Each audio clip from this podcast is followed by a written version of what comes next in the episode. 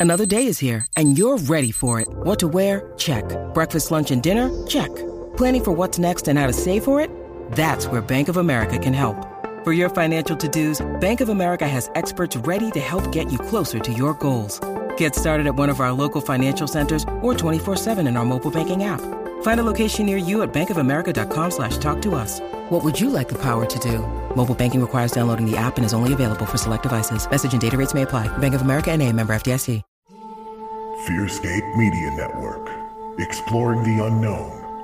One podcast at a time.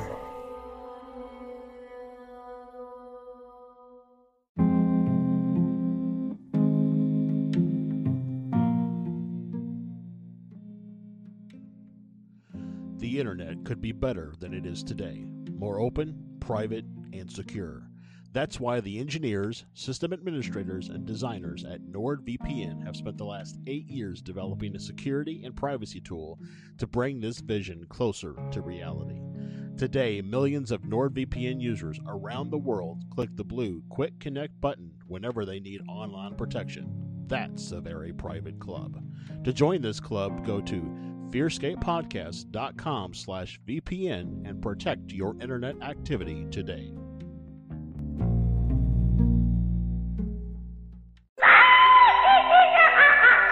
Something dark is here, flying in the skies, lurking in the woodlands, swimming in the rivers, and hiding under your bed. Join me, Mark L. Watson, and Fearscape Media as we delve into the paranormal, the occult, the spiritual, and the esoteric, and peer beyond the veil. Find us everywhere you get your podcasts or search for more information at fearscapemedia.com.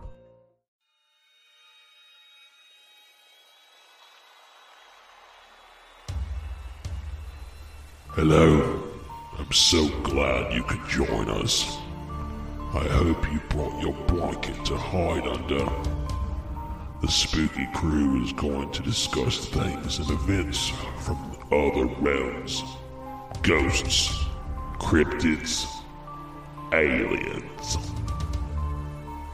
Be sure to hold your blanket extra tight as the boys take you deep into the fear scale, fear scale, fear scale.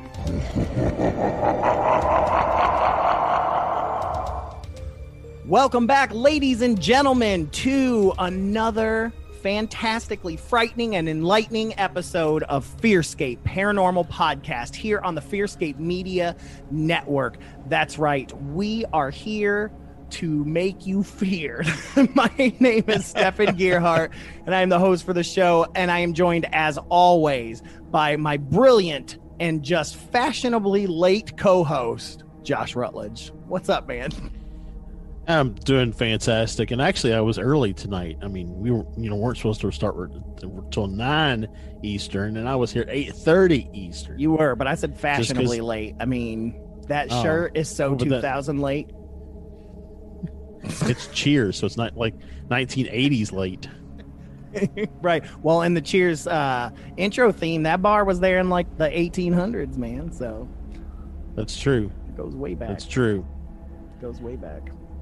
Uh, but anyways, we got a fun episode um, for you guys tonight. We're going to be talking about the thing that spooked everyone worldwide as children, the boogeyman. We're going to look into the lore and the history of the boogeyman, or as the Brits call it, the bogeyman, um, or as Yeah. like Eastern Kentucky calls it, the booger man, which is weird, but whatever.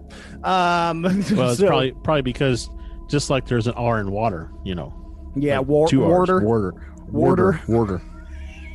I'm gonna go. Got wash- to go down. I'm gonna go wash my clothes go with some wash- water. we're assholes. Um, anyways, yeah, so we're gonna be talking about the boogeyman. Um, but we are uh, super pumped. I'm just, I'm just excited, Josh. Man, the desert is kind to me. It is very, very beautiful out here, and I cannot wait for you to see it and get eaten by a giant scorpion. I know. I, I, like the the whole scene from uh, the the remake of um, uh, what's that? Jason and the Ar- Argonauts. You know the whole the whole Mhm. scene from the remake of that where the giant scorpions. What was it called? With the it's got uh, Liam, not Liam Neeson, Crawl. the guy from No, no, no, no, no. The guy, the guy who played Qui Gon in Episode One. Liam Neeson. Uh, is that Liam Neeson? Yes, come on. You're No, supposed to have a- the photographic memory. Yes, it is Liam Neeson because I it's know, my I just- mom. I just my mom is in love with Liam Neeson, so I know. Okay, I was just thinking it was somebody else. But anyways, it's got him as Zeus. Oh wait, not Um, Jason and the Argonauts. Clash You're of the thinking Tit- of Clash of the No, Titans. Clash yeah. of the Titans. Yes. Yeah. But in that movie, they got those remake, big yeah. giant scorpions, and yeah, it's not like it's my least favorite part of that Yeah, movie. see, I, scorpions don't bother me, but spiders do. And uh, watch Eight Legged Freaks, and it's all set out in the desert, and I'm like, no. Yeah. And it sucks because apparently spiders in the desert, tarantulas are out. Yeah, tarantulas are out here, um, and they are house pests. Um, but I, you know, it's like as much as I hate them and I don't want to touch them, I know they're not venomous to us and they're not aggressive. But I'm still like, get out of my house, you eight-legged hairy freak. So yeah, if I I see don't know, a I just- uh, tarantula, I'm gonna probably poop myself. Here's the thing: when you step on a small spider, it crunches. What happens when you step on a tarantula? It pops and splatters. I mean, it's like stepping on a rat. I've seen it in horror movies because you know back in like before 1995, before animal harm stuff was a thing, they would just use real animals and kill them. And well, anytime there was a damn spider in a horror movie, it's always a damn tarantula, and somebody's always stepping on them, and it's like, pop. it's gross. Anyway, Yeah, no. Moving on. Anyways, moving on. So let's uh let's go ahead and get into our segments for this week so we can get talking about the Boogeyman. Uh and not not to be confused with uh Mr. Boogedy, which is a Disney movie. We're Yeah, talking about or- Mr. Boogeyman, boogeyman, boogeyman. Turn me on. Oh yeah. No, not So not the yeah, same. not that. So let's go ahead and get things started with the psychic word of the week. And now, the psychic word of the week. That's right, Psychic Word of the Week, which comes from the Encyclopedic Psychic Dictionary by June G. Bletzer, PhD. Rest in peace, Honey Bear. I miss you, I love you, and I never even knew you. Uh, as usual, we use our psychic intuition since it is the psychic dictionary, and we flip through and land on a page and then just grab the first word or phrase that pops to us. And this week, the letter is C. That's where I turned to. And the word, or excuse me, the phrase that I looked and saw first was controlled psychism. Sounds cool. Okay. Sounds cool. Yep. Sounds like a sex move as well. To perceive psychic information or psychic activity at one's own discretion only. Psychic has earned the right to communicate with a superior intelligence and has domination over his conscious and subconscious minds. Natural born psychic is more apt to have psychic events occur at random. Uncontrolled psychism leads to an unhealthy body and spills over into and interferes with one's daily lifestyle. Daily sittings for a uh, short period of time to open one's psychic doors, and only after meditation is the best method of taking charge of one's psychic skills. One exception to this statement is the skill of clairsentience, which means intuition or hunch ability, which is not harmful to one when it happens unexpectedly. So, this is very, very interesting. And this reminds me of like Professor X, you know, like that Yeah. whole idea that basically, if you don't learn to uh, control your powers, that it can be harmful or dangerous. And, you know, in our world, psychic gifts are very similar. And so I agree with this 100%. you know this is this is very uh, um, fortuitous that this is the word that got chosen for It today always is. because It always is.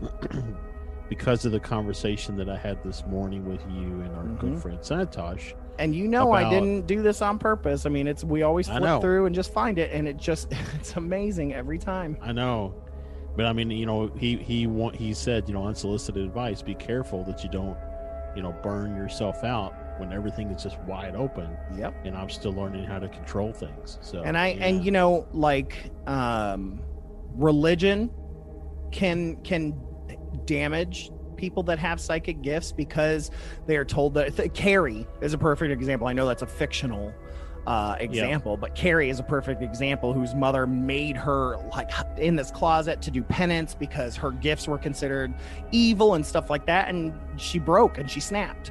And, um, you know, my sister, she was so afraid of these gifts because she was afraid that people would think she was crazy, which is kind of next to religion is the number one reason why people don't try to seek out answers for them because they're told that it's in, an insane thing insanity Yeah. craziness and uh, they're afraid of that. And so they they just house it and they keep it and the, it ends up hurting them. A lot of they say a lot of people that suffer from anxiety and depression more than likely have some sort of psychic gift like empathy or something like that where they can see or feel things but they're afraid to tap into it. So they're not dealing with that and it causes Or- depression and anxiety.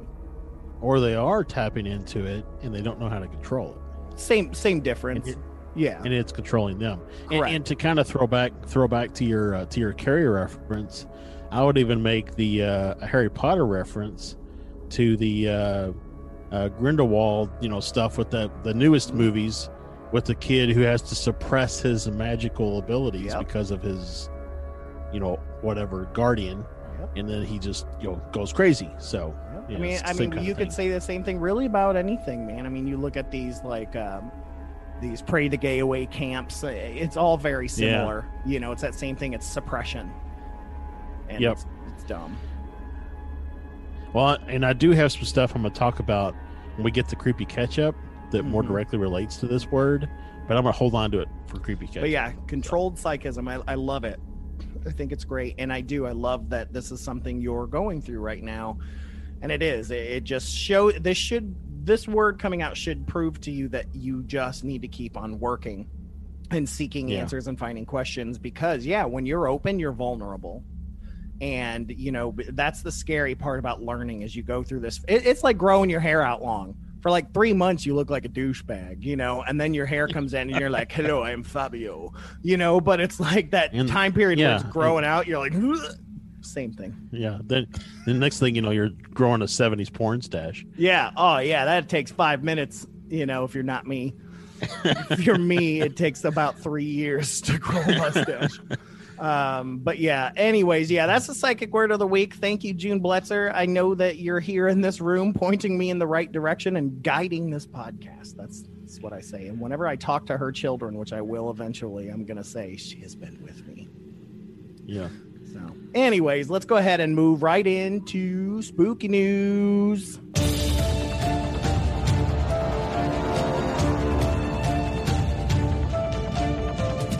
All right, so spooky news. Uh, I want to talk about this. We've talked about this before. Uh, a similar story with Keith, actually, many moons ago.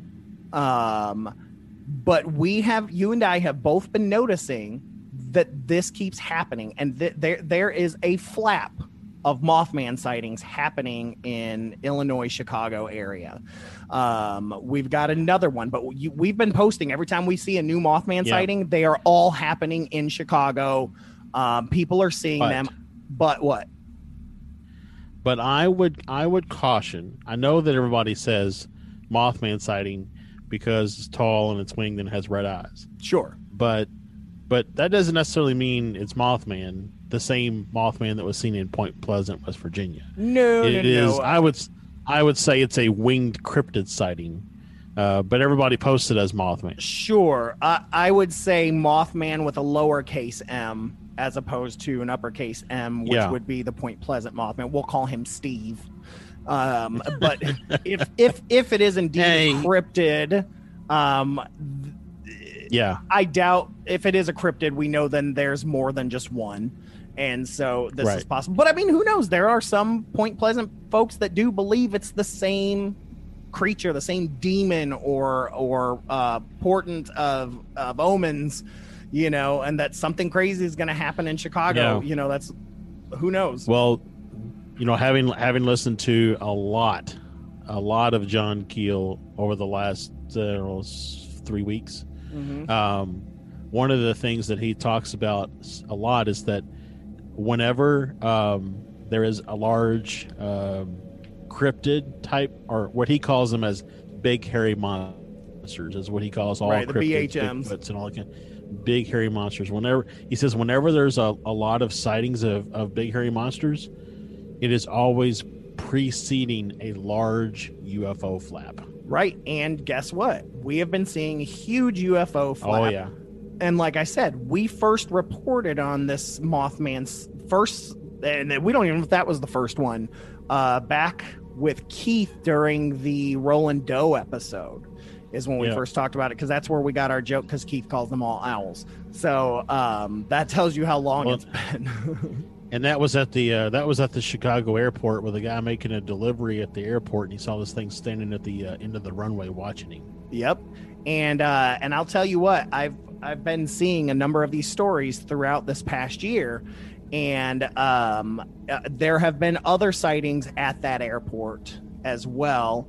Uh, and in fact, uh, this area where this was sighted at is Schiller Park, which is near O'Hare Airport, just probably a half a mile from O'Hare. So there's also that. So I'm just going to throw that out there. So uh, let me see here what this story is. Do, do, do, do, do, do, do. So this comes from singularfortean.com, uh, dot com, which is a fantastic site. Uh, it says the headline reads Mother and daughter report sighting of red eyed winged demon in Schiller Park, Illinois, which means red eyed winged purple people leader. Um, but yeah. uh, side Well, question. we do have- side question. We do have to do our Mothman rap eventually. We, we do need to do that Mothman rap, and he's like,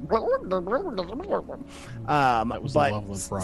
side side question, um, is it a purple people eater? Is is he a purple creature that eats people, or is he a creature that eats purple people? Both. Well, mm, that's deep. That's some deep shit. So Ivan Ooze, be careful, buddy. be careful. Uh, all right. Anyways, so here's what the article says: Manuel Navarrete of UFO Clearinghouse received a report recently from a woman who said that she and her mother witnessed a demon with red eyes and very large wings at around 9 p.m. on October 26th in Schiller Park, Illinois, a village out in the outskirts of Chicago's metropolitan area.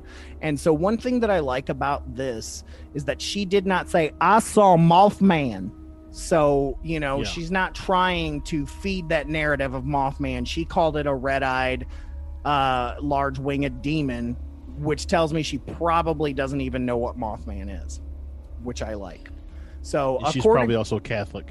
Probably. According to the initial report received by Navarrete, uh, she says, I had gone to the kitchen to make myself a cup of tea. And as I was filling the kettle with water, I heard my mother scream and then call out to me. I dropped what I was doing and ran to her and found her in the room with the lights off.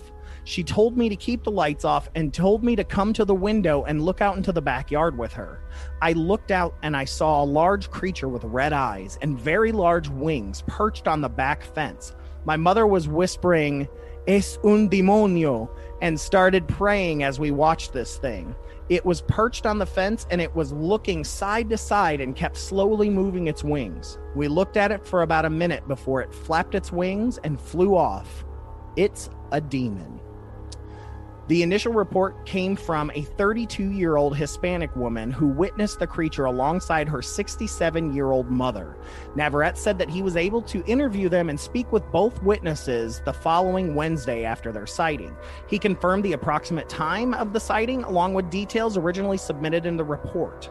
He said the woman had been in the kitchen making herself tea when she heard the mother scream, prompting her to drop what she was doing and move towards her brother's, or excuse me, her mother's bedroom. The witness indicated that her mother had fallen before and injured herself, and that's what she thought had happened. Uh, upon entering her mother's room, she found the lights off and the mother standing by the window. Uh, and he just essentially reiterates by saying she saw what she described as a large humanoid creature perched upon the back fence.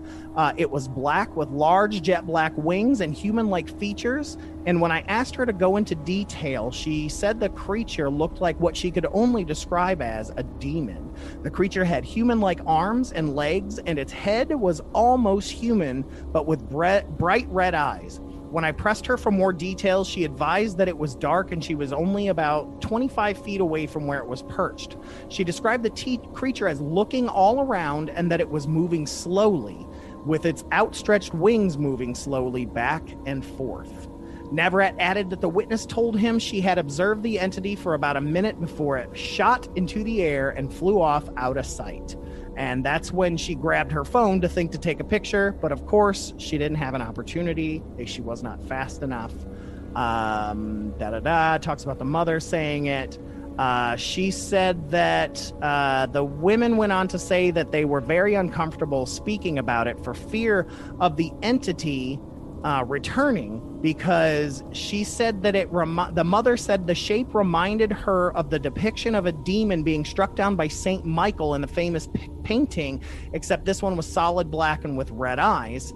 Uh, she said she also felt that this creature was on a mission, an evil mission in nature, but she would not expound any further. She did also mention that there were people in the neighborhood that knew she practiced brujeria, uh, bruje- uh, brujeria, which is essentially Mexican witchcraft, and that this thing might have something to do with it. So it looks like she's a little bit nervous um, because it looks like, you know, she. uh, The Mexican version of voodoo, essentially. Yeah. It's a combination of old Mexican magic and Christianity, Catholicism. And it talks about, it goes in more and it says uh, about how it was close to uh, close to O'Hare International Airport, which it says that there have been, uh, which they are now dubbing the Lake Michigan Mothman. Um, there have been at least 10 sightings just coming from the airport itself since August of 2019. Uh, so yeah, pretty crazy, and they they talk a lot about that. And then uh, there have been sightings uh, about the Lake Michigan Mothman stretching back as far as 2017. So I did go ahead and look it up. Schiller Park, Illinois, is literally next door to Chicago O'Hare Airport. Yeah, that's what I was saying. So- it's like it's like right there, Yeah. and So, so I mean, basically, this was just another fringe airport sighting that happened to be, you know, closer into a neighborhood. Yeah.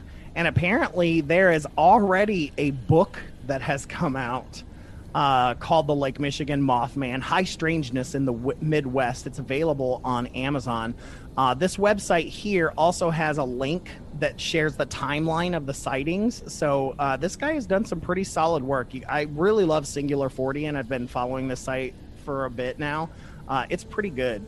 So, but yeah, this should be really really it, this is a just a crazy time man like so and uh yeah, yeah, well, and and it's really interesting too that in the in how it and how it departed is Mhm. very similar, Very similar. to, to Mothman and Point Pleasant.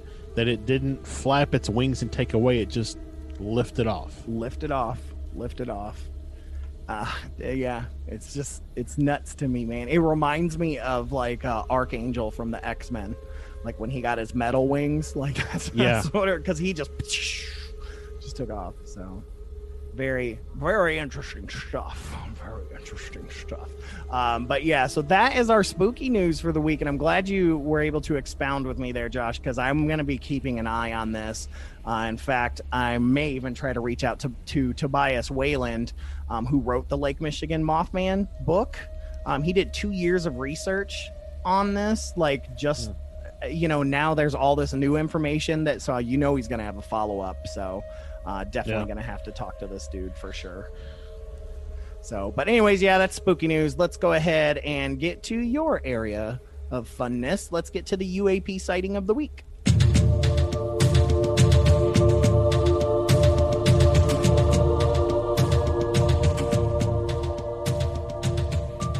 All right, UAP sighting of the week. This is our uh, sighting from uh, either MUFON or NUFORC or wherever we're deciding to look up things, talking about um, uh, unidentified aerial phenomenon uh, that someone spoke, or the layman's term UFO that people understand.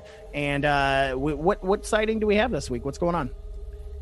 Yeah, so this comes from Smolensk, Russia, Ooh, um, on uh, September second at one o'clock local, one o'clock a.m. local time. So it says The sky was covered with clouds, so everything I saw was behind the clouds. I saw a small light that gradually approached and started to shine a bit more intensely. Then, immediately, on a short distance from the light, I saw an immediate large flash of light, like we see the switch on the current. It was like three times that way. It switched on, off, on, off, on, off. Then, when it stopped, there were a series of radiant balls appearing, going up to a certain point, and then down, disappearing in the sky. It was like 10 minutes of that way. It stopped for about 10 minutes. Then, in another part of the sky, I again saw a small light that started to shine a bit more intensely. There was a large flash of light in that part of the sky, and it moved to another part of the sky where there were radiant balls 10 minutes later. After that, I stopped observation and went back home. There were other witnesses with me.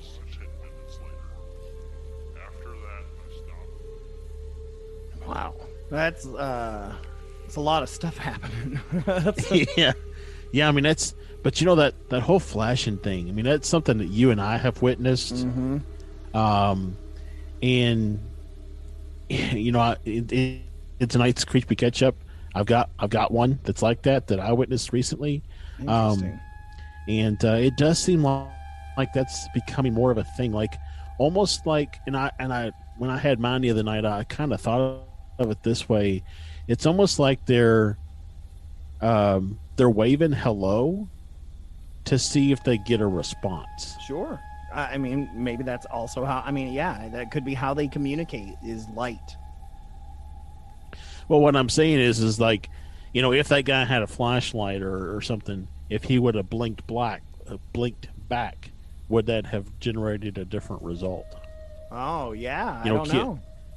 I mean, you know, ours, talks like about the one in Point Pleasant where we flashed back, it, it played Yeah. with it like almost. Yeah.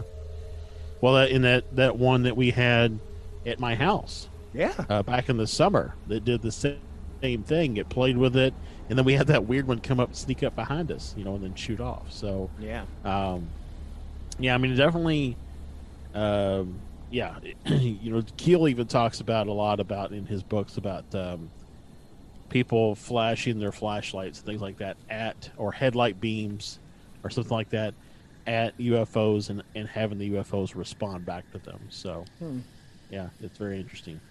Well, it also kind of fits Andrea Perron's kind of theories as well, like with music and just uh, basically, essentially, that they are trying to communicate with us, and all we have to do is figure out how to tap in. Yeah. So, very, very, very interesting from the Ruskies. Thank you, comrade. I don't think that's it. That's that's my joke because I know I know Okay. that. I also know uh, what else Russian do I know? I also know Ivan Drago Oh, from Rocky. yeah. I'd- yeah, from Rocky Four. Do you know him personally? Uh, no, because he's a made up fictional character. But I do know Dolph Lundgren impersonally. Personally? Yeah. Do you? I, Oh, yeah. impersonally. He sits in front of me a lot whenever I watch his movies. He's right there.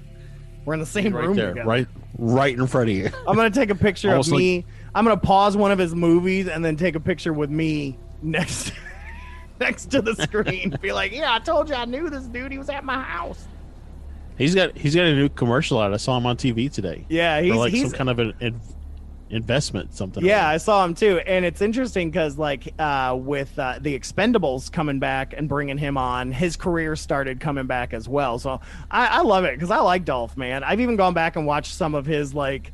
Uh, you want to watch a ridiculous movie? Watch Red Scorpion, uh, which is a Dolph Lundgren movie from like '89. It is it is ridiculous action and it's fantastic and i highly recommend everyone watch it um so but on that thank you again for your uap sighting of the week let's move to creepy catch up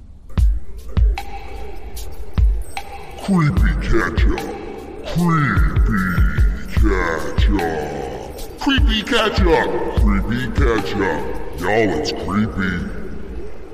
y'all it's creepy it's creepy for Creepy. sure Um, yeah. So, uh, creepy catch up. I'll go first because uh, I'm uh, I have a couple things that have happened. I actually have a follow up to one from two weeks ago uh, on the hundredth uh, anniversary episode, um, where I talked about where I saw that ball of light in the sky driving to my sister's house. And now I've talked to you about this, but our blanket huggers have not heard this. Um, Yep. But again, another night, uh, and I've actually got a picture of it. I was driving, and in that exact same spot, exact same spot, was three lights in a triangle pattern.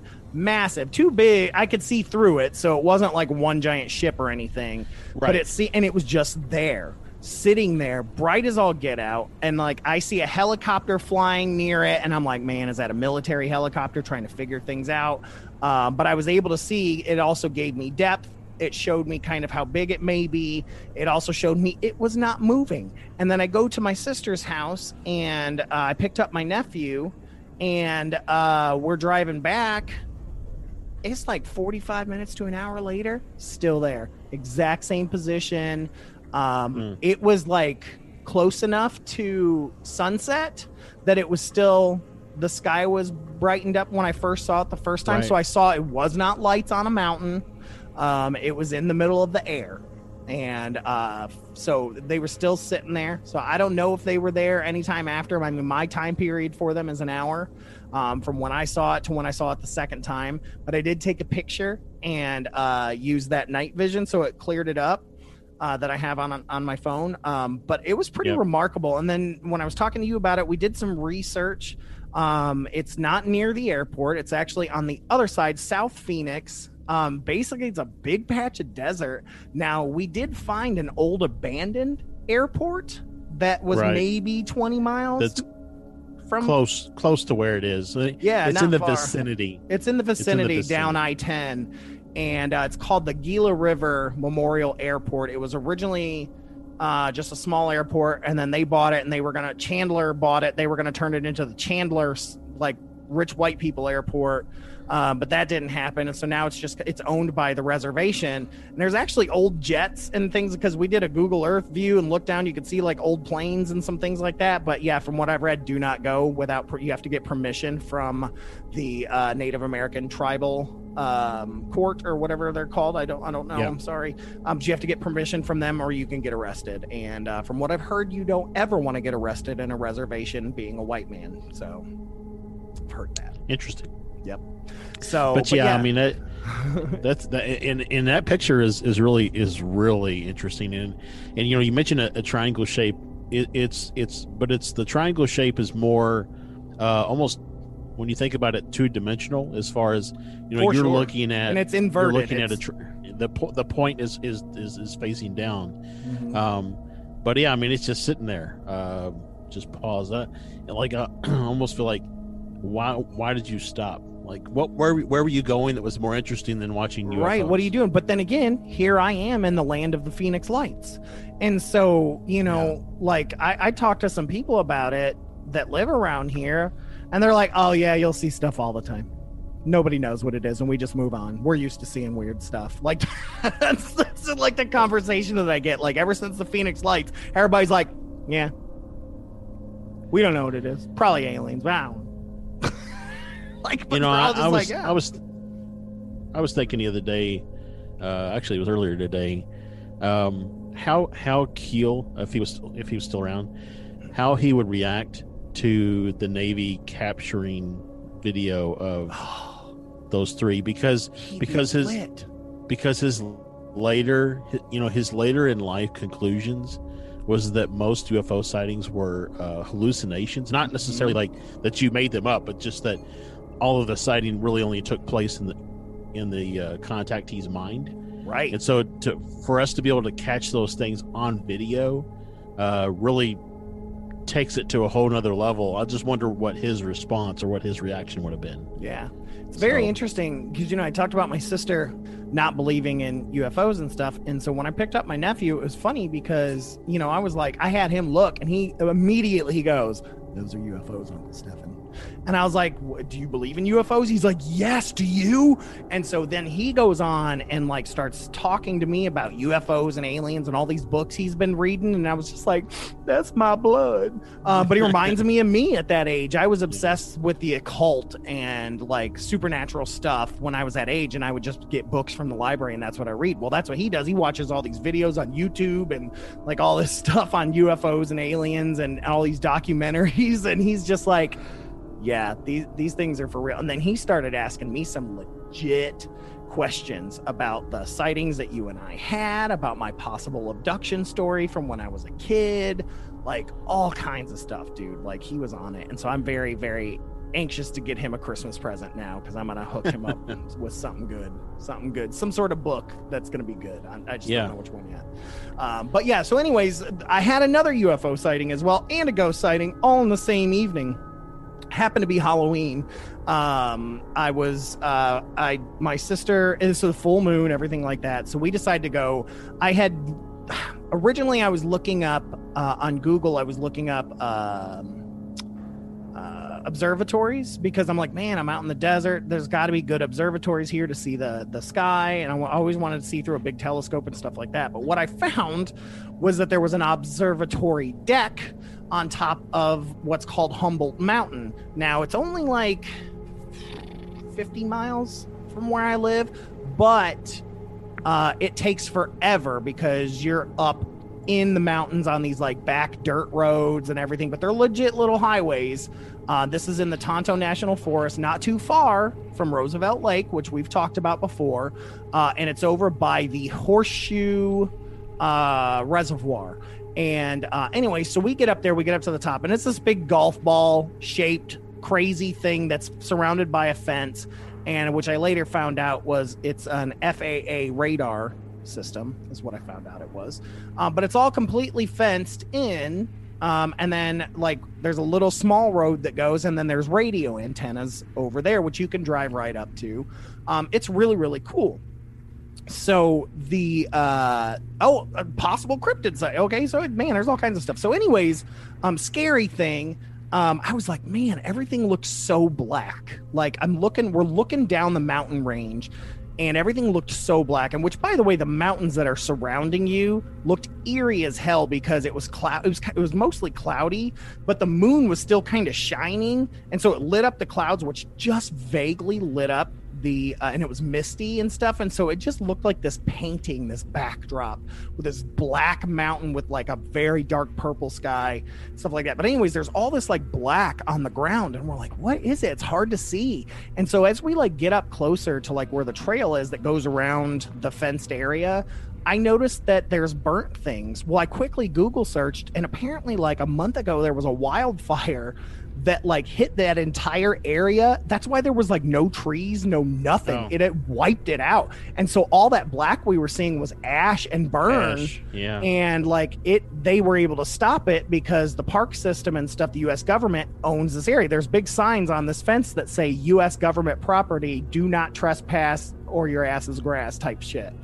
And uh, so my sister and I were like, let's go walk around it. So we wanted to see if we could walk the entire fence line. Um, which, by the way, we're there at like midnight is when we got there. So it's already super late, Halloween night.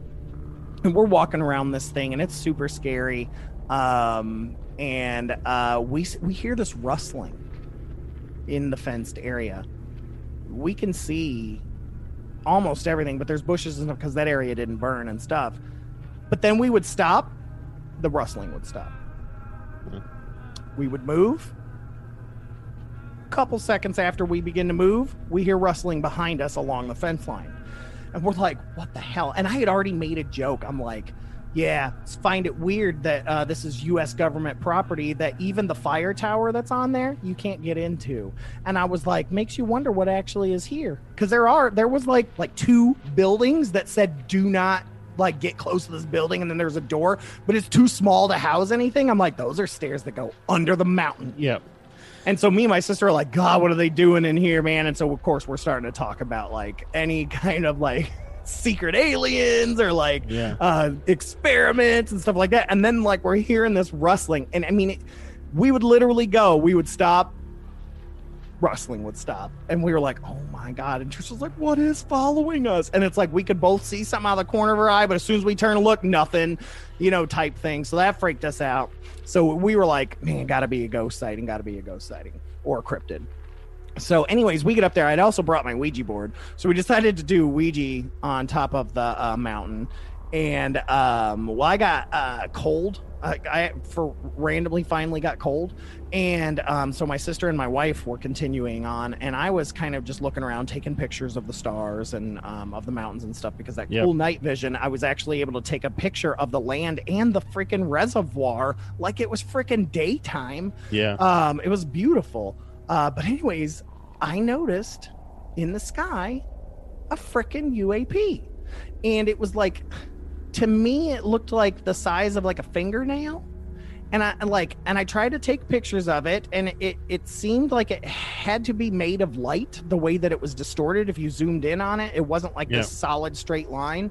Um, but I mean, I followed it for quite some time. I mean, you could see the pictures that I sent you. I mean, I followed it all the way till it was over the city in terms of the area that I was looking. No noise. I, of course, check my plane app. There's nothing, nothing in that area. Um, I have no idea what it was, but it was really small, like a like a pinky nail. I mean, it was Mm. just the oddest thing. And then, of course, we had fun on the Ouija board. You know, talking to you know a, a Native American guy that apparently died up there, and uh, all kinds of crazy stuff. So it was it was pretty cool. Pretty pretty cool evening, I must say. Um, I highly me- recommend Humboldt Mountain. But apparently, I found out. Oh, by the way, if I had gone during the day, I would have seen the big walkway that goes out into the middle of nothing because it's it's for hang gliders Ah. to go off. It's a big wooden of, like yeah. dock, yeah, that launches off. And I we never even saw it because it was so dark. I'd never even saw it. But I'm like, oh man, I wonder how many people didn't. Yeah. Walk off. yeah. Y'all, y'all probably got lucky you didn't walk off the edge of that thing. Right, right. Next time, bring flashlight.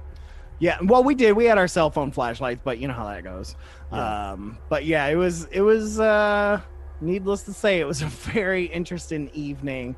Um, but yeah, that's that's essentially my creepy catch up. Um, so do you what do you got? You got anything going on? Yeah, I got a couple things. Um, so, like we talked, you know, earlier, and, and we've been talking about lately, uh, I've been trying to open myself up a little bit more psychically. Which, number one, um, to say out loud, just like I'm like, I, I I question whether or not I'm sane sometimes. I, I to- Um, what did I say in the beginning of the show? Um, I don't know, but I mean, I feel like crazy people don't question their sanity. True.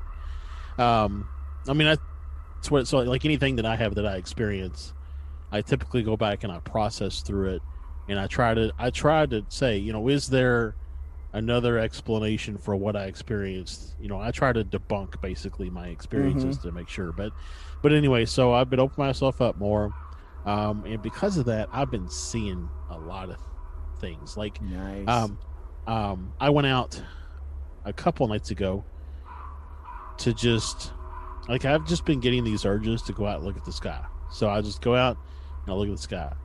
Oh, I know what it was. It was it was actually um, Halloween night. It was a full moon. Um, I went out late at night and uh, was just taking some pictures of the moon and looking at the moon and stuff.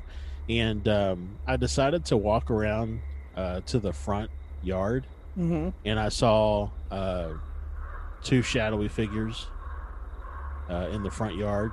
I mean, I like, like I saw them out of the corner of my eye, and I looked in that direction, and I still saw them.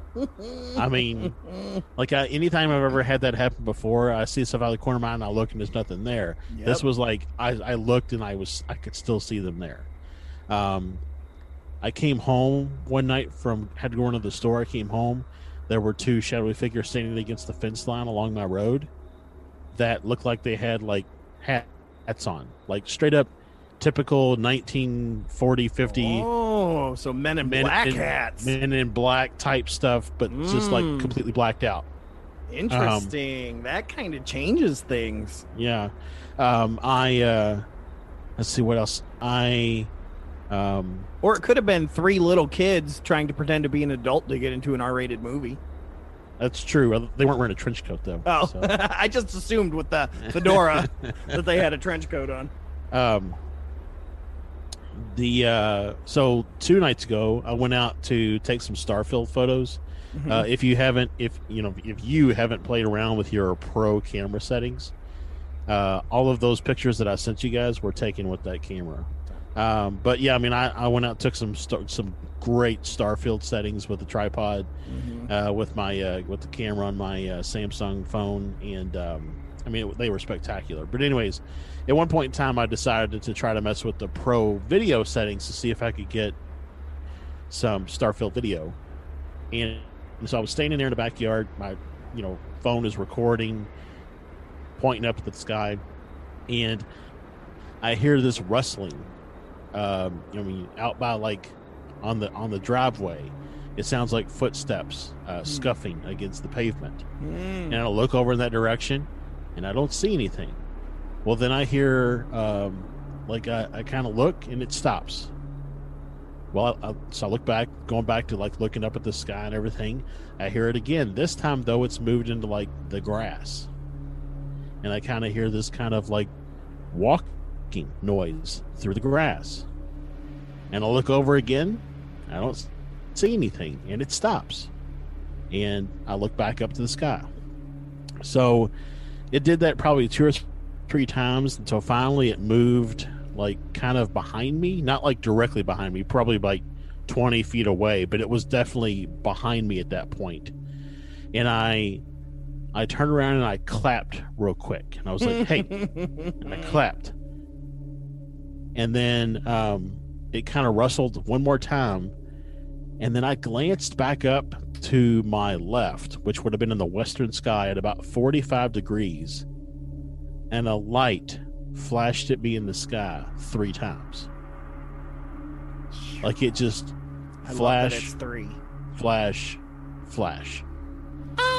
Um, yeah, and I like, I was like, crap. So like, I, I grabbed the camera that was recording and like, I shifted it around, and I was like, but then of course it never did anything again. Right. and then of I went inside, and I went inside and like, because I, didn't have my laser pointer on me, so I went inside and got that, and I shined it up in the area where where it had happened, and nothing else. I mean, nothing else ever happened. I stood out there for probably another twenty minutes, still nothing, never Ain't happened. That a bitch. Like that's just that's just Yeah, the way so- it is, man.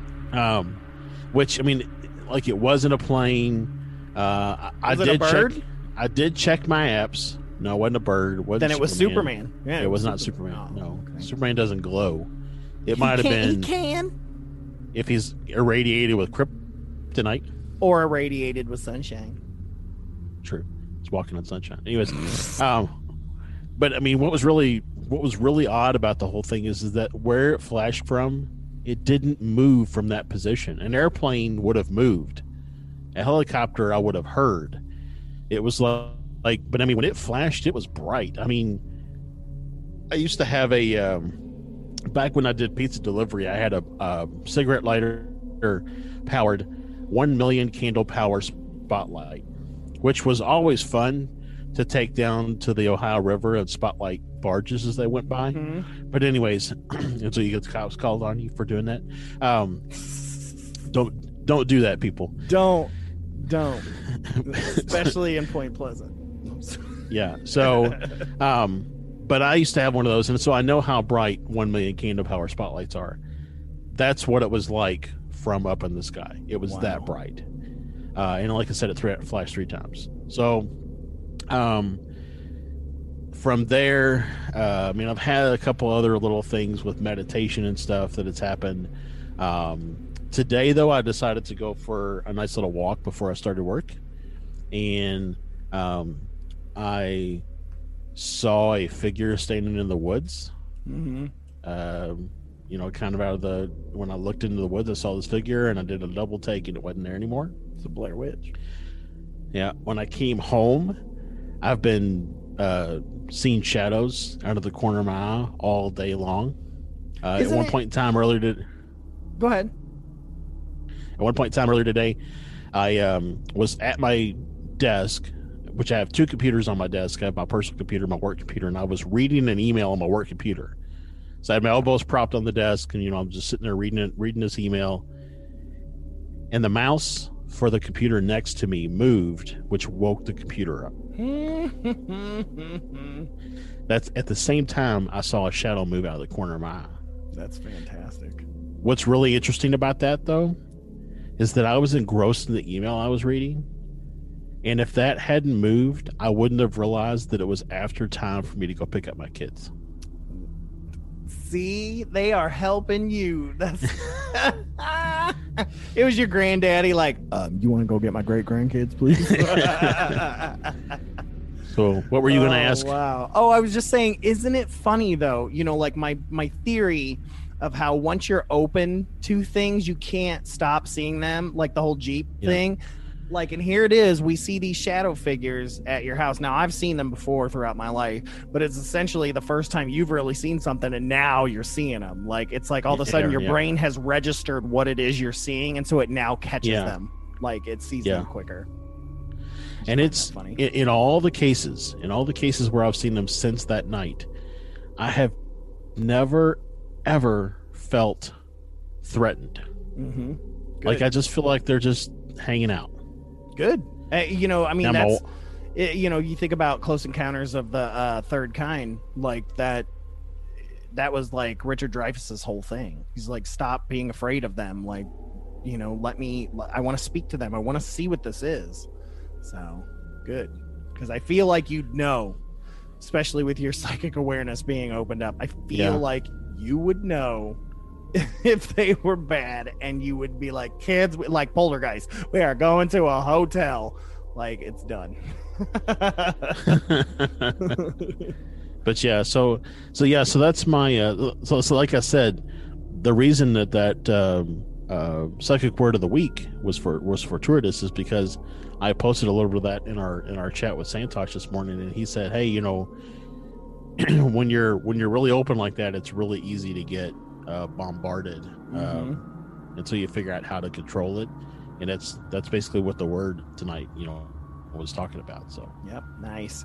All right well let's get moving so we can get talking about the boogeyman uh, before it gets so super duper late for you um, but quickly we want to take a quick ad break because we want to share a commercial with you to talk about one of our newest podcasts on the fearscape media network which is the antagonists all villain podcast starring lance wayne and sam tui. If you like villains you're gonna love this podcast so check it out. Hello there. My name is Sam, And I'm the man with no name, Lance Wayne. and we're the hosts of The Antagonists, an all villain podcast. You can join us every other Thursday for a new episode as we discuss all of your favorite villains from books, movies, and more. Are the villains you love to hate really as wicked as they seem? Tune in and find out. You can find us on all major podcast platforms or join us over on fearscapemedia.com.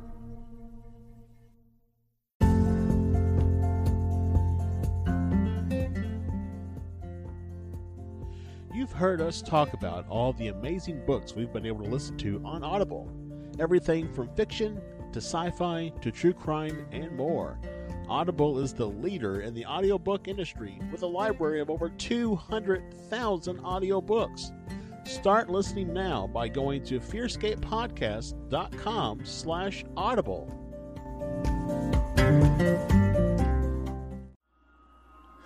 All right, we are back. Thank you guys for sticking around and listening to our our AdSense, not nonsense, but AdSense. Uh, but yeah, please go support those other podcasts and all that stuff. But let's get talking about the boogeyman, as Harry Potter would call it. What what's going on with the boogeyman? Give me some history and lore on this. I want to know. Yeah, so the boogeyman yeah, it's has been scary. It's been around for a long time. Yeah, I feel like it's like the OG monster.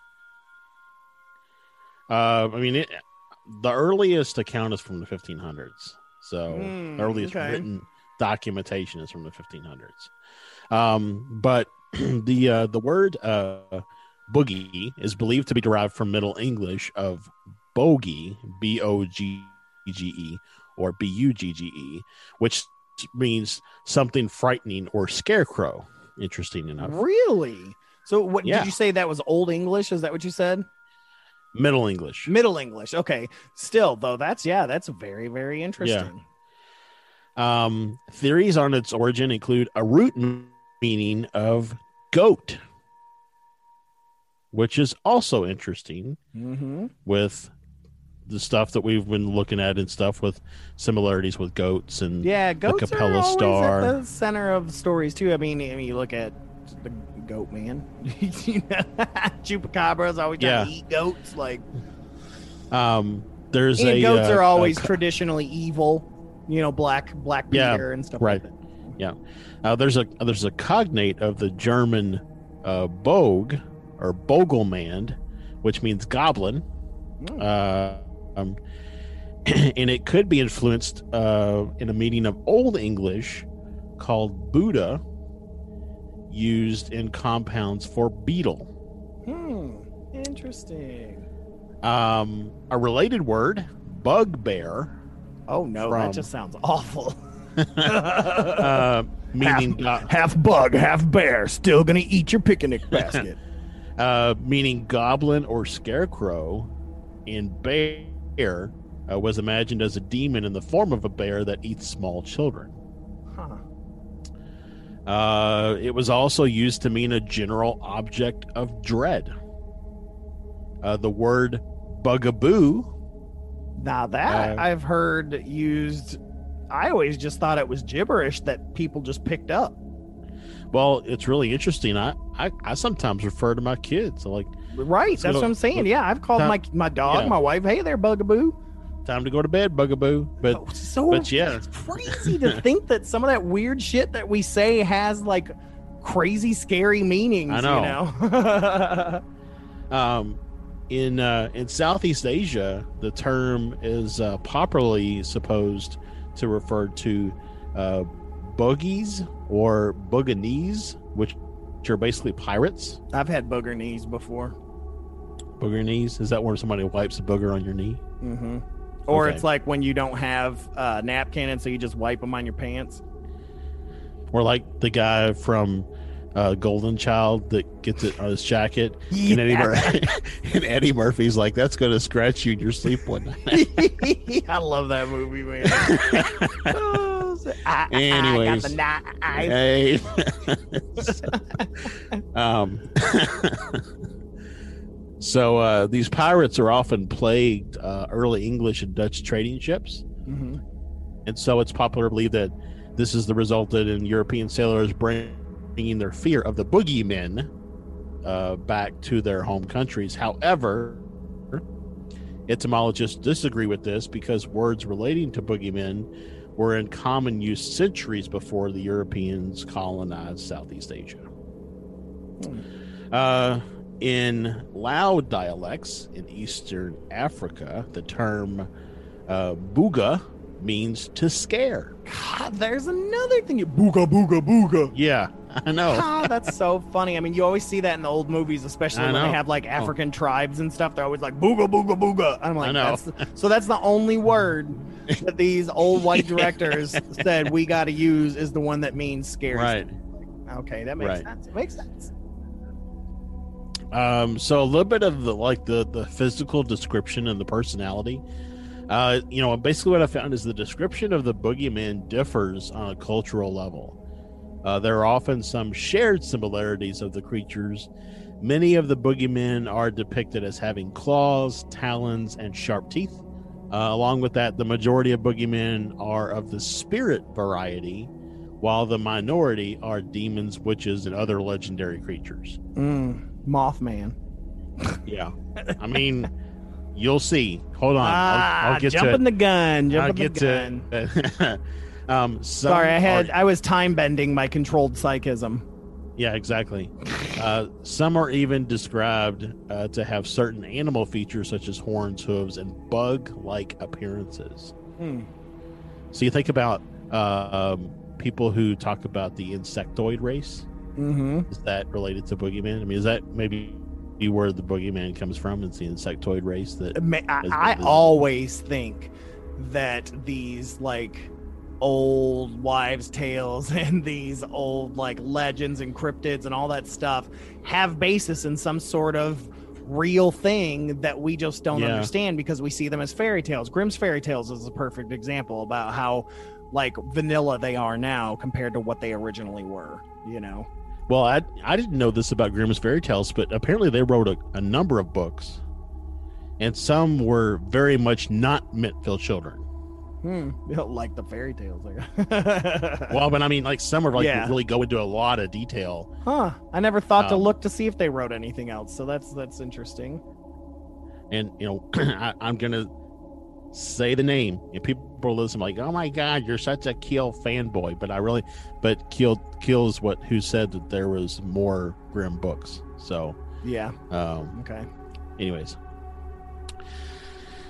so uh let's see here personality traits of a boogeyman or bogeyman depending uh they are most easily divided into three categories the kind that punishes misbehaved children the kind that are more prone to violence and the kind that protect the innocent they are all relate in some in the same way being that they all exist to teach young children lessons the large majority of boogeyman are there to just frighten children with punishments and not actually inflict much damage. Hmm. That sounds a The lot like uh, Krampus and some of those Christmas uh, anti Santa So- Claus type things. Yep. So again, jumping the gun. I'll get there. Oh, psychic. Um, the more vicious um, Vicious. boogie, yep, vicious Rest in peace, Sean is- Connery. is said to steal the children at night and even eat them. Hmm. Uh, the last category is the boogeyman who protect people and only punish the guilty, regardless of age. Um, because of such a global impact, it makes it difficult to find the original source of the legends. The first reference to the boogeyman would be considered the hobgoblins described in England in the 1500s. Oh, so the hobgoblins are tied in with Yep. the boogeyman. That's interesting. I didn't know that at all. I just, I, well, I guess talking about possible demon-ish, because yeah, Yeah. interesting. It says that many believed that they were made to torment humans, and while some only played simple pranks, others were more foul in nature. Um, it says that uh, what I found is boogeymen like beings are almost universal, common to the folklore in many countries. So it's kind of like I think when we had uh, Ken Gerhard on, and we were talking about um, the uh, you know Bigfoot sightings all over the place, and how people are. and I think we may have even touched on this when we had Connor on, is how people report them local, like how they call them local, but the similarities between the creatures is it really just all the same race or Right. whatever of creature and we just we give them local names We get well. I mean, that has very much happened with Sasquatch. I mean, you know, like people think that there's a difference between Bigfoot, Sasquatch, skunk ape, um, dogman, things like that. But really, when you break them all down, they're they're all just Sasquatch. And then you get into Yeti and things like that. Though Yeti really starts to get into almost a subspecies, you know, or Sasquatch as a subspecies. But you know what I mean? Polar bear Well, versus grizzly bear. Yeah, but I mean, it's well, I mean, in any like, I don't want to go too far down this path, but when you look at people, there are different, uh, you know, I hate to use the word race because we're all human race, but anyways, there are different. I don't know how you'd say it. There are different types of people. there could be different types of Sasquatch. hmm Agreed. So- Yeah, well, you could talk about it in terms of animals. Are different breeds of dogs. Right, exactly. All right, so this gets to your Krampus, your Krampus mention. Um, Sack Man. Oh, that just sounds awful, and it sounds like a super scary kids movie. It also uh, could be a porn. Uh, I Oh, don't know. true. I was looking at it from a British standpoint because Okay. sack is like any bag Yeah, they use as a sack. Um, but in many countries, I tried not to. I tried not to. uh, I was channeling Santosh on that one. Um, in many, in many uh, countries, a boogeyman variant is portrayed as a man with a sack on his back who carries naughty children away. Yeah, bad. This is true for, yep, this is true for many Latin Latin countries such as Chile, Brazil, Portugal, Spain, and the countries of Spanish America, where it's referred to as the hombre del costal um, or hombre del saco.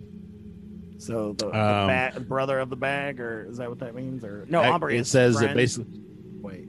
yeah. So it ba- basically says the sack slash bag man is what it. Oh yeah, hombre is male. That's right. Okay. Um, there's also El Roba Chicos, meaning child stiller.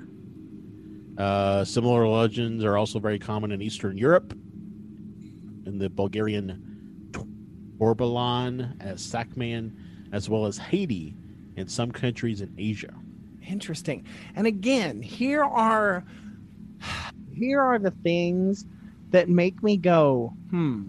You know, it's like here are these legends that have happened all over the world and come from a time where we didn't they everyone was separate. eh, You know, like it's Yeah. just it's crazy to ghosts are another thing. It's like there are legends of ghosts in China that go back thousands of years while at the same time legends of ghosts in England, you know, and it's like how Well, and- how are they creating the same idea, right. you know, like well, it, yeah. So I mean, it, it would. I think it would be different if uh, there was one legend and you found that legend told all over the world. right. In this case, there are multiple legends, all bearing similar traits all over the world. Right, dragons So- are another one. Like Right. how there were stories of dragons. Now, granted, we can say that because they found dinosaur bones, and that's what they thought. I can, I can, I can justify that one more than ghosts. Just this idea that there's a holographic image of someone who's passed Yeah. on. Come on. So uh, next up on the list, we have El Coco. Mmm, Um, chocolate. uh, I- this was this was a really insightful that I love this. So in Spain, parents would sing lullabies or tell rhymes to children, warning them that if they do not sleep, El Coco would come to get them. Uh, great parenting, by the way. Right, uh, that was the such a rhyme- thing, though, was to scare your kids. Like that was the thing, man. I know. Like, don't let the bed bugs Uh, bite. Like that's still a, a Right. We still have those things. Uh, the rhyme originated in the 17th century and has evolved over the years, but it still retains its original meaning. Coconuts received that name because the hairy brown face created by the coconut shells, uh, three indentations, reminded the Portuguese sailors of cocoa from So the they, story of uh, Coco. now I'm gonna make a connection. Okay, now I understand the three shells from Demolition Man because Coco is brown, which is poop, and that's what the three shells in the bathroom and Demolition Man. It's all tied together. But there's a pink one and a like a turquoise one. What are those for? That's because we're all fancy now. It's like you know, glass. Uh, your your glasses originally were made of like pewter or stone or even wood, right? So those just had a similar color. Now you get plastic and all sorts of different uh, colors and all kind of crazy stuff. So Well, what if somebody's colorblind? then they get gray, black, or white, or fifty shades. I don't think it gray. matters. I mean, they could get red and they wouldn't they wouldn't know it. That's true.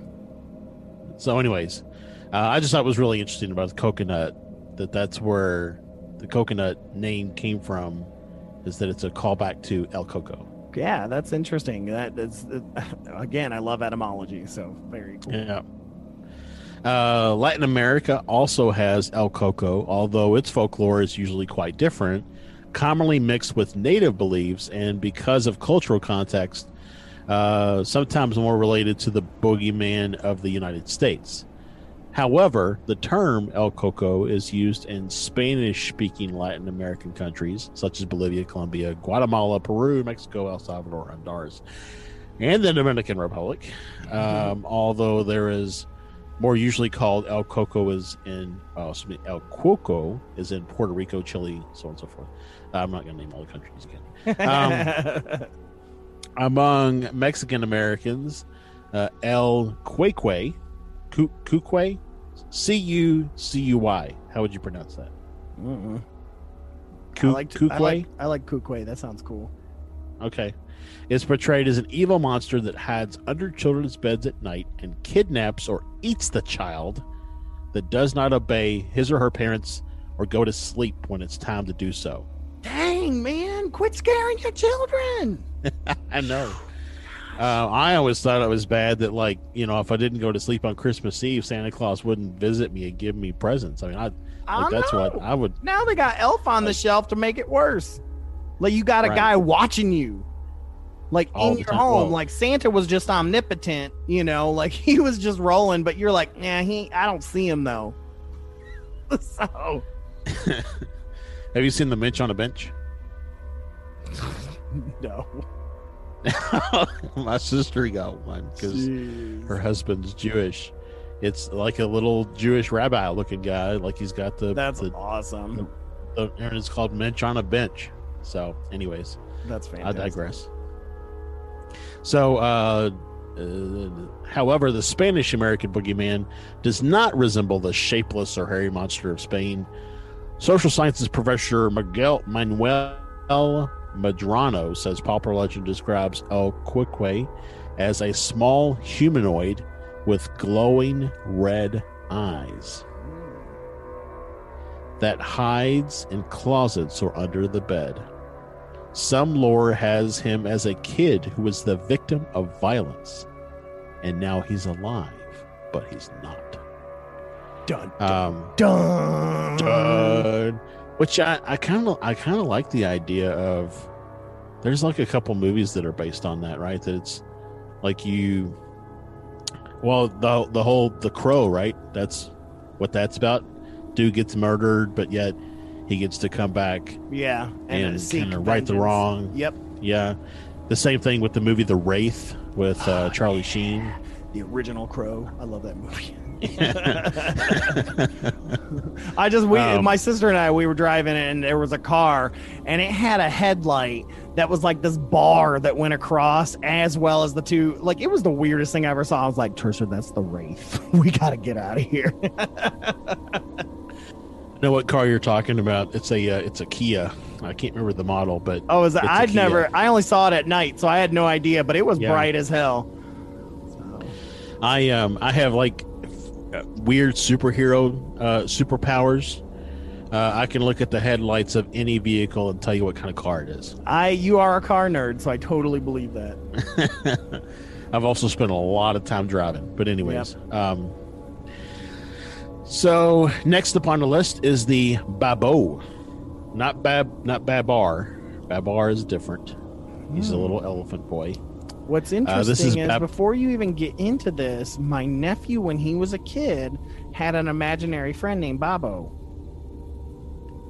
It's spelled B A B A U. And uh, we always thought he was saying Babo and that it was our grandpa Bob who had died. But, like, it could have been Babo. Like, ah, tell me what it is.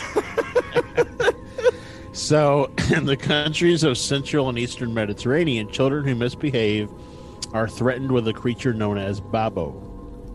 Um, he is portrayed as a tall man wearing a heavy black coat with a black hood or hat which hides his face. Also sounds like the men in black. Sometimes parents will knock loudly under the table pretending that someone is knocking at the door and say something like, Here comes El Umero Nero. Uh, he must uh, know that there's a child here who doesn't want to drink his soup. Um, there's a uh, widespread nursery rhyme, which I'm not going to even attempt the uh, the the the proper. I'm just going to read the English, which is uh, lullaby lulla o. Who do I give this child to? I will give him to the boogeyman, who's going to keep him for a whole year. wow. It's a great lullaby, by the way. Just fantastic. Dude, and I will tell you, in classic D and D fashion, there usually any ancient monster tends to be in Dungeons and Dragons, and I just looked up Babo, and Babo is in both Dungeons and Dragons as well as Pathfinder, and both versions are creepy as hell. So it says here that uh, Babo does not eat or harm children, but instead takes them away to a mysterious and frightening place. Now, I'm going to go off on a limb here and say if Babo is um, MIB and he takes them away to the Darrows, that would be a frightening. Mm, That would be a frightening place, yeah. frightening place. And, you know, it could be hellish. Yeah. so next up we have Bootsman. This is Germanic. Um, this the Germanic folklore has dozens of different figures that correspond to the boogeyman. Uh, these have various appearances, such as a gnome, a man, an animal, a monster, a ghost, a devil, etc., etc., etc. To channel Gene Wilder and are sometimes said to appear at very specific places, such as in forests, uh, bodies of water, cliffs, cornfields, and vineyards. Uh, these figures are called by many different names, which are often only regionally known. One of these, possibly etymolo- etymologically related to the boogeyman, is the Butzman, which can be a gnome like or other demonic or ghostly appearance. It's Other also, examples it's also a lame Batman. Yeah, I am Bootsman. I'm here to uh, save you from the Jokers. I am the Bootsman. it reminds it reminds me of um, it reminds me of the old GI Joe cartoon where it was like they would get a call and he would say, "I am the Viper. I will be there on Friday," and then they all like scramble to get stuff to ready for, to, for the Viper, and it's like then he calls and I am the Viper. I am coming tomorrow, and then. You know, then he finally shows up and he's like, I am the Viper. I am here to wash and wipe your windows. hmm Yeah, there's a similar version of that in one of the scary stories to tell in the dark books that talk about the Viper. So um, the uh, gnome-like, uh, da, da, da, da, da, Oh, okay. it- um, also known as the Dark Man, uh, an inhuman creature which hides in the dark corners, under the bed or in the closet, and carries children away. Not to be confused Uh, with Liam Neeson, the Dark Man. Um, yeah, there's a there's apparently a children's game called Verhat Angst vorm Schworn Mann, which is basically translates to "Who is afraid of the boogeyman." Mm. So I wonder Don't- if that's Don't play that game. Oh. I wonder if I wonder if that's like the German version of uh of uh you know the Candyman thing hmm where you have to you know I know now. I want man. This is why I wish I had my brother Dustin on speed dial and available 24 hours, so I could just call him and talk to him about anything like Middle European there. I feel like we need the uh the lifelines from from uh you know Who wants to be a millionaire? millionaire yeah we're gonna phone a friend Right. um so getting into some other examples here of uh boogeymen around the world in Afghanistan the Madar Al is a nocturnal hag that slaughters infants in their cribs and invoked to frighten children into obedience. Yeah. Uh, burning the seeds of the wild rue and fumigating the area around the baby will often offer protection against her. Uh, in Albania, the Bubba, or Buba, B U B A, is a serpentine monster. Okay, I got, I got it, I got it. You, you know the story about our old friend. We'll just call him Nathan. And uh, about the time him and I went to Toys R Us, and there was uh, an albino guy that was the uh, bagger there. And uh, Yeah. as we were leaving, I was just like, "Man, Nathan, I'd I'd never seen. I mean, this guy was your classic albino. He had the red eyes, the white hair. Um, I'd never seen anyone uh, fully fledged albino, and I was like, "Man, Nathan, did you see that albino?" And he looks at me and goes, "How did? How do you know that guy's from Albania?" And I Well, was this just is the- like, "I'm done with you." this is the same guy that, that when he found out that somebody wanted to be an engineer, was questioning why they would want to drive trains for a Why living. they would want to drive trains? Yeah, Not that there's anything wrong with driving trains. It's I mean, nothing. there's a lot of stuff especially high on cocaine. You can do what you want, but yeah. Um, Sorry, I had to share that story Uh, because that's what I think of anytime I hear yeah, Albania. Every now. time you, Albania. Uh, I always think about the um, uh, Dilbert cartoons because there's a Oh, lot Dilbert. of there's the the Albanians. but, Mhm. um, so also in Albania is the Gogol, G O G O L, and it's a terrible giant that Hmm. I've heard of that. That's another good. one I've heard of before. This, these almost just B and D and D. That's that's, that's why. Well, they just steal them. They just steal them from the lore. so- yeah. How did you spell that? Um, G O G O L. Yep.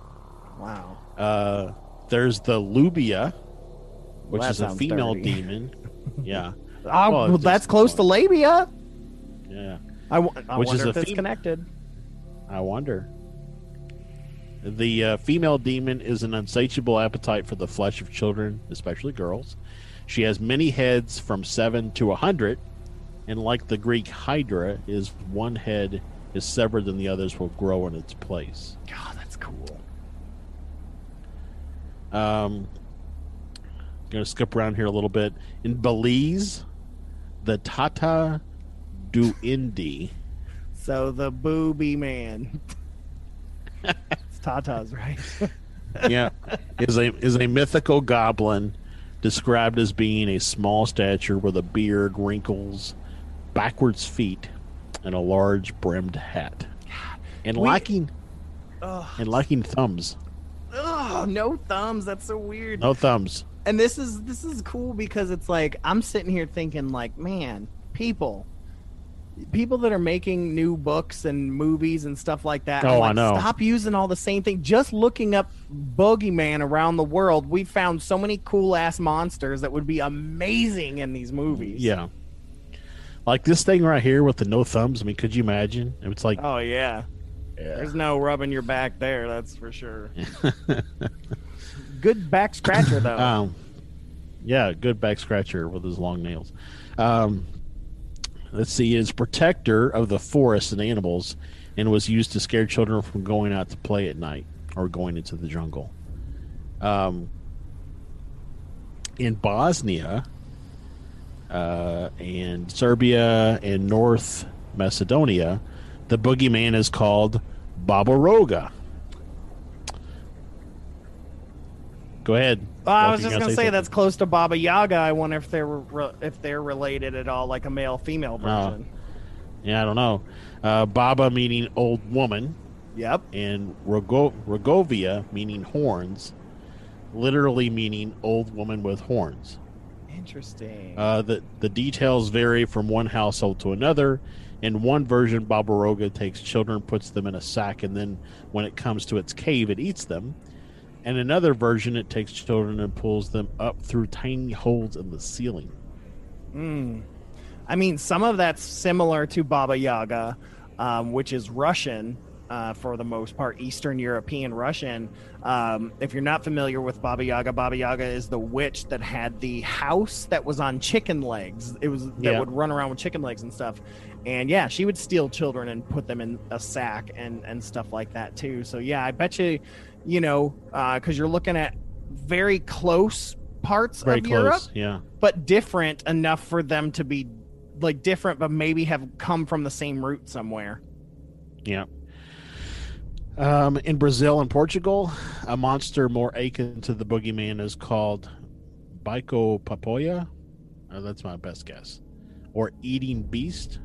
Mm, Um, that sounds or- cool Or Saranko, which means deep voiced man. Uh, a notable difference between it and the Homum de Saco is the later latter is a daytime menace and the Baco Papayo is a nighttime menace.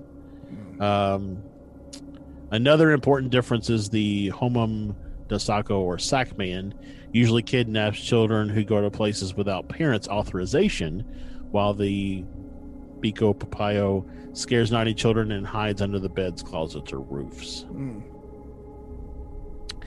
Um, this next one we talked about when we did our uh, our uh, talking about Native American lore, and this is in Inuit uh, mythology. There is a shape shifting creature called the Ilajarak that kidnaps children to hide them away and abandon them. Like If the again, children can- again, how are there all these stories about a creature that kidnaps bad children? Like it had Right. to start somewhere. It couldn't be like all parents through time were like, we need to use a story to scare the shit out of our kids so they stay in bed. Yeah, I know.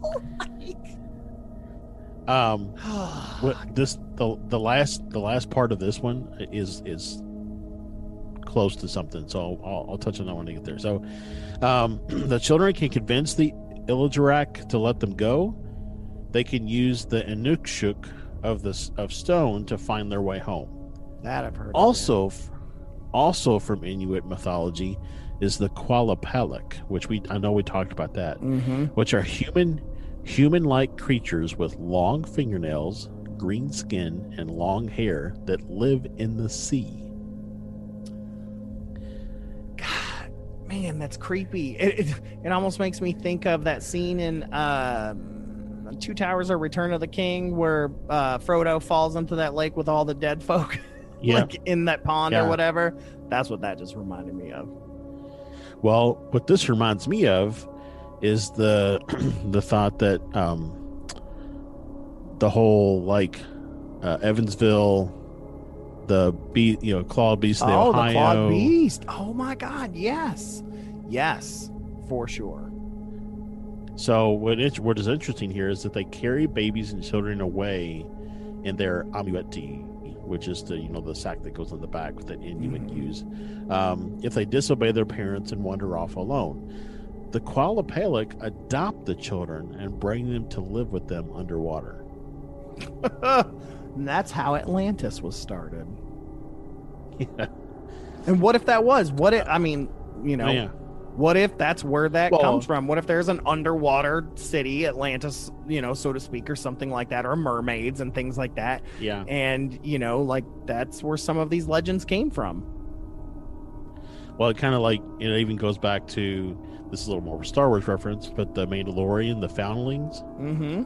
It's almost like these were abandoned children, right? Yeah. So we're gonna take you and and make you one of us. That's cool. So, um, a couple more that I want to touch on, and and then I know this is a long running one. Um, so in Egypt, I'm going to do my best here. The Abu Rigel Mashulaka, which translates to man with burnt leg. one one leg is burnt. um, is a very scary story that parents tell their children when they misbehave.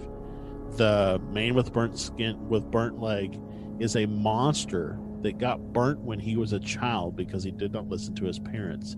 He grabs naughty children to cook and eat them. That's frightening. Um, there are so many from England, so I'm only going to. Oh, I'm sure. I mean, that's where I've known every legend of the boogeyman came for me from England. So, like I said, it's Um, all just saying the same thing. Uh, is essentially the idea here. You know, so we don't because we don't need to spend time in just talking about similar damn things. But there's a million of them. Yeah. Google Oh, yeah. boogeyman around the world and see what you'll find. That's what I've been doing the whole time we've been talking, and it's like, oh my god. So, a couple things that, that I'll mention here. One, and, and I and I mention these because I think they again relate back to things we've already been talking about in previous episodes. So, in Yorkshire, uh, children who were also warned that they were naughty, the great black bird would come and carry them away. Ooh, which is awesome. Uh, like the opposite, if you think about it, from the white stork that carries them to their home. Well, also, great black bird is what the people in Point Pleasant actually referred to the creature they were seeing, not Oh yeah, that, yeah, call it- that's right. It was a didn't call newspaper that called it Mothman Yeah. because of Batman. Right.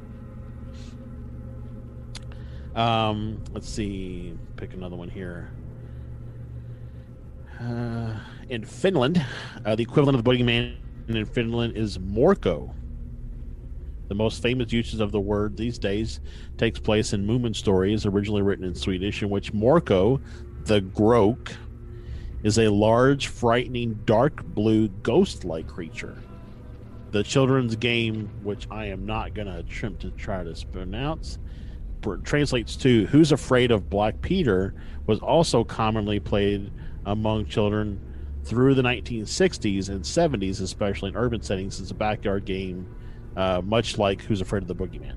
Mm. And there we go, like Black Peter we mentioned earlier. So Yeah. again, synchronicity. Yep.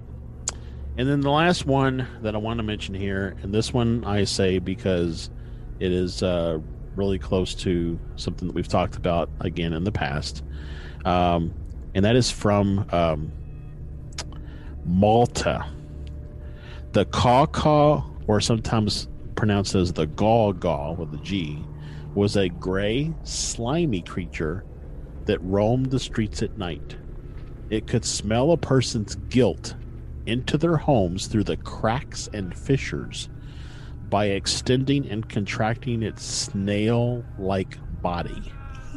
Once it was inside their rooms, it would flash them a nasty grin with its huge, toothless mouth, scaring them witless.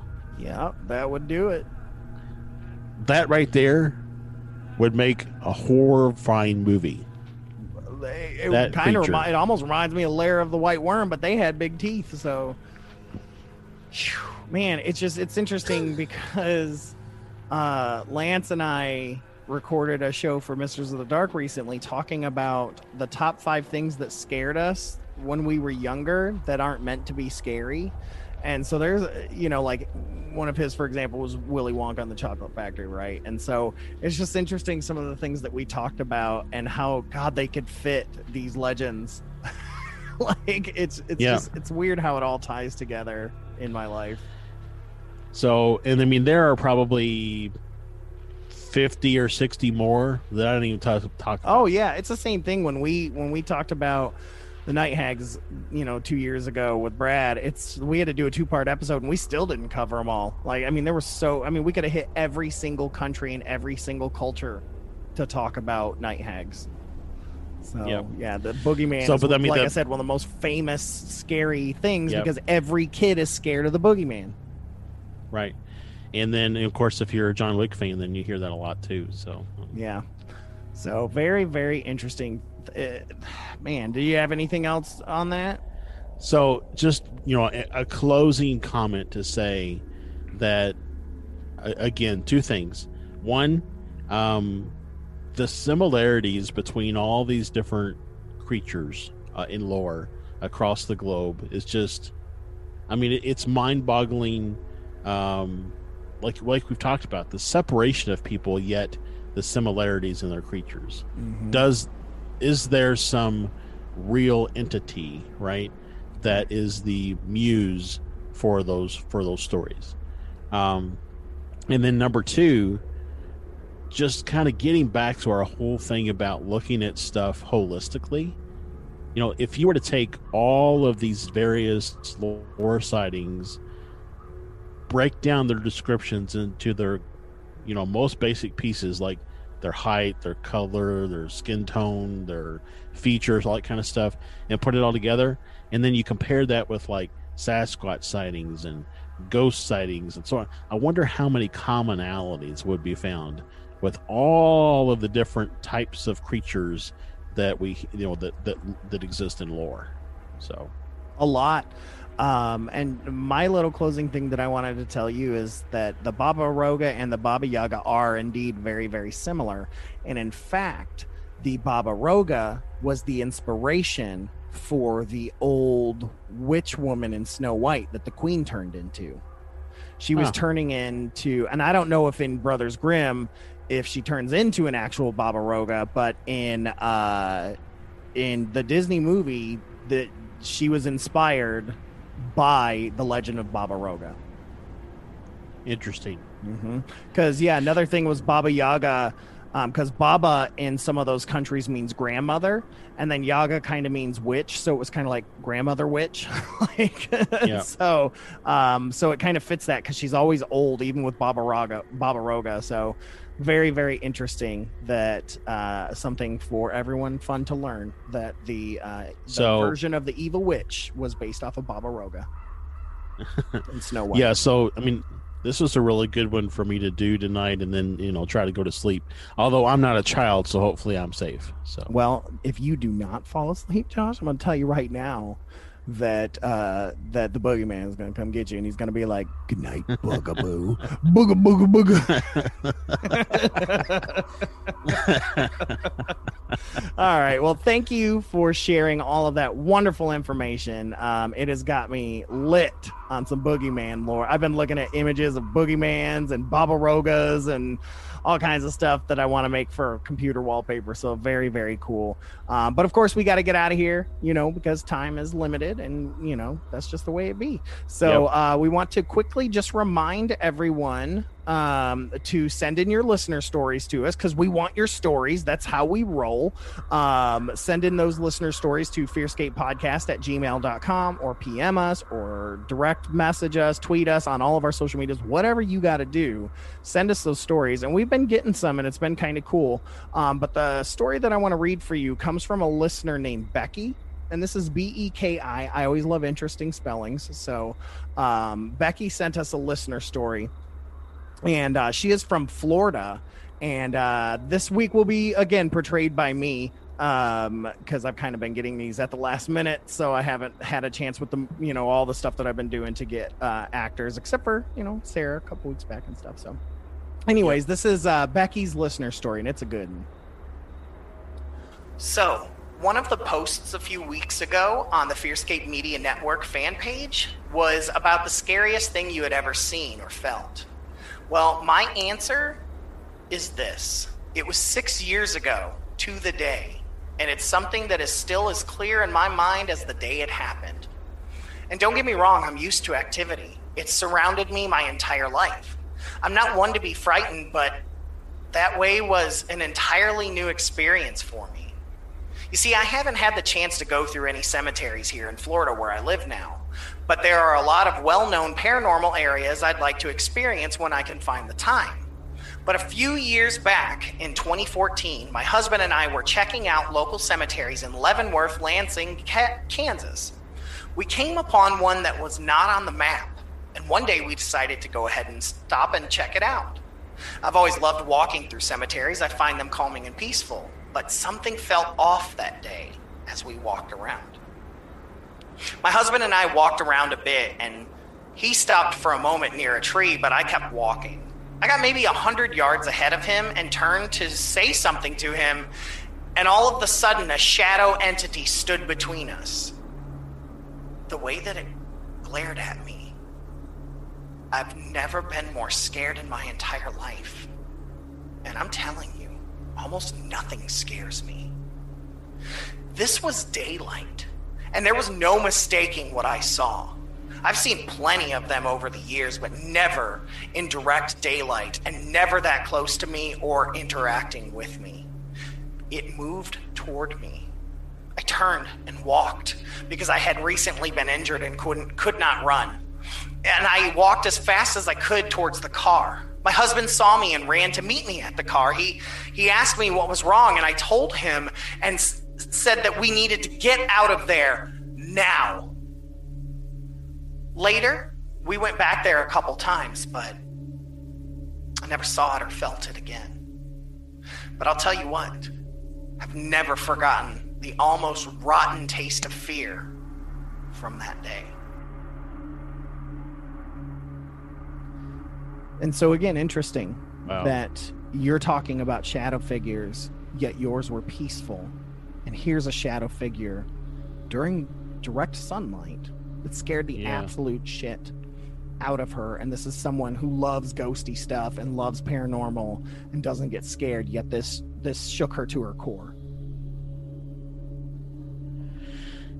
yeah, um, I hope I don't have shadow figures like that uh, show up in my house. So, Well, I mean, and I've, Uh, I mean, that's a lot what my night hags have been. I mean, we've had this conversation before. So, I mean, it's just, yeah, you know, and, and again, is it your projection of the mind? Is it, is it what it thinks you want to see it as? I don't know, but it's always when there's that attachment of that emotion that comes with it too, especially if you're an empath, like Yeah. that you kind of have to trust it, you know, because you know the difference between your own fear and something causing you to have fear. Like there's, some yep. I don't know. But I don't want to dwell on that, but because you know, you got to go to bed. I don't want you to think about Baba Roga over there dating the shadow figure. Um, but again, thank you, Becky. Uh, thank you for listening and thank you for sharing.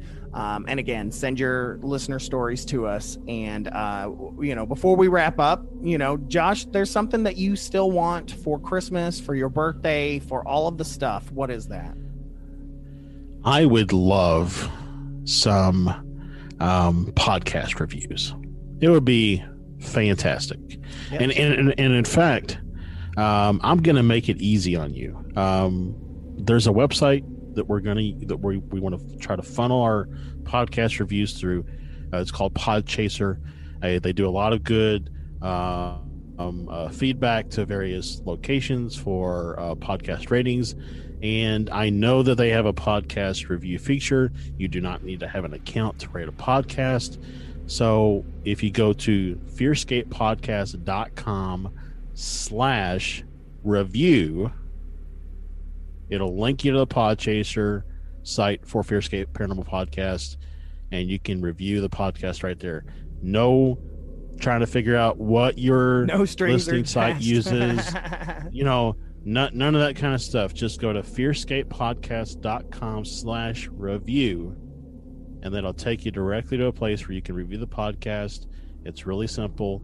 Uh, it takes maybe a couple of minutes at most, and that'll really uh, really help us out.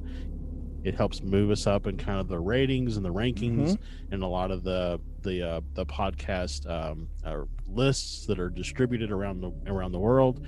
And the, the better that we move up in the ratings and the rankings, the the more that uh, people listen to us, and we get to continue to bring you know continue to bring you guys the awesome content that we love to bring you. So Absolutely. And, you know, if you don't want to go there, remember you still can review on places like Apple Podcasts and stuff like that. And a quick reminder we talked about this a few weeks back, but if you do, if you give us a solid, good review, or hell, just a review, we'll take it. Um, we will send you a free sticker. So, you know, make sure to, you know, especially if you're using the uh, fearscapepodcast.com slash review, um, that allows us to see it right away. So hit us up, PM us to let us know you did a review, and we'll go ahead and send you a free sticker, man. We've got some really cool stickers that are out there, and we wanna we wanna incentivize you guys reviewing for us uh, to thank you for all that you do and all that stuff. So, um, but yeah, so get out there, fearscapepodcast.com, check out all the stuff we have. You can submit a sighting on there as well. Also, don't forget fearscapemedia.com where you can check out all the other podcasts that we've got going on and everything that's happening. So much goodness is happening. Hell, if you've got a podcast or you've got a podcast idea and you're looking for a network, hit us up. We are on we are looking for new podcasts right now to join the Fearscape Media Network. So send us your idea or send us a uh, copy of your favorite episode of your show and we can talk and uh, go from there. But anyways, Josh, I'm done talking because I want to get you out of here. Okay, Baba Yaga, Baba Roga, uh, Joe Rogan, Seth Rogen, they're all waiting for you. so um, I want to get out of here. But thank you guys so They're much for tuning poker. in. They are all playing poker. But thank you guys so much for tuning in. We love you guys so, so much. And this has been Stefan, and I will catch you on the flip side. this has been Josh. The truth is out there. And remember, folks, hold those blankets extra tight because when you're listening to Fearscape, things tend to get spooky. Good night, everybody. Good night.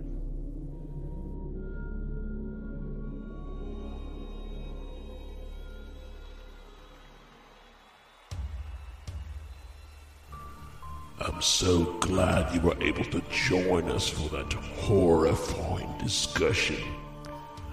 I hope they didn't frighten you too much. Tune in next week for even more research into the nightmarish and haunting creeps and spooks that we tell ourselves don't exist, but we know they do. Make sure you have your blankets that you hold them extra tight. Next time on Fearscape.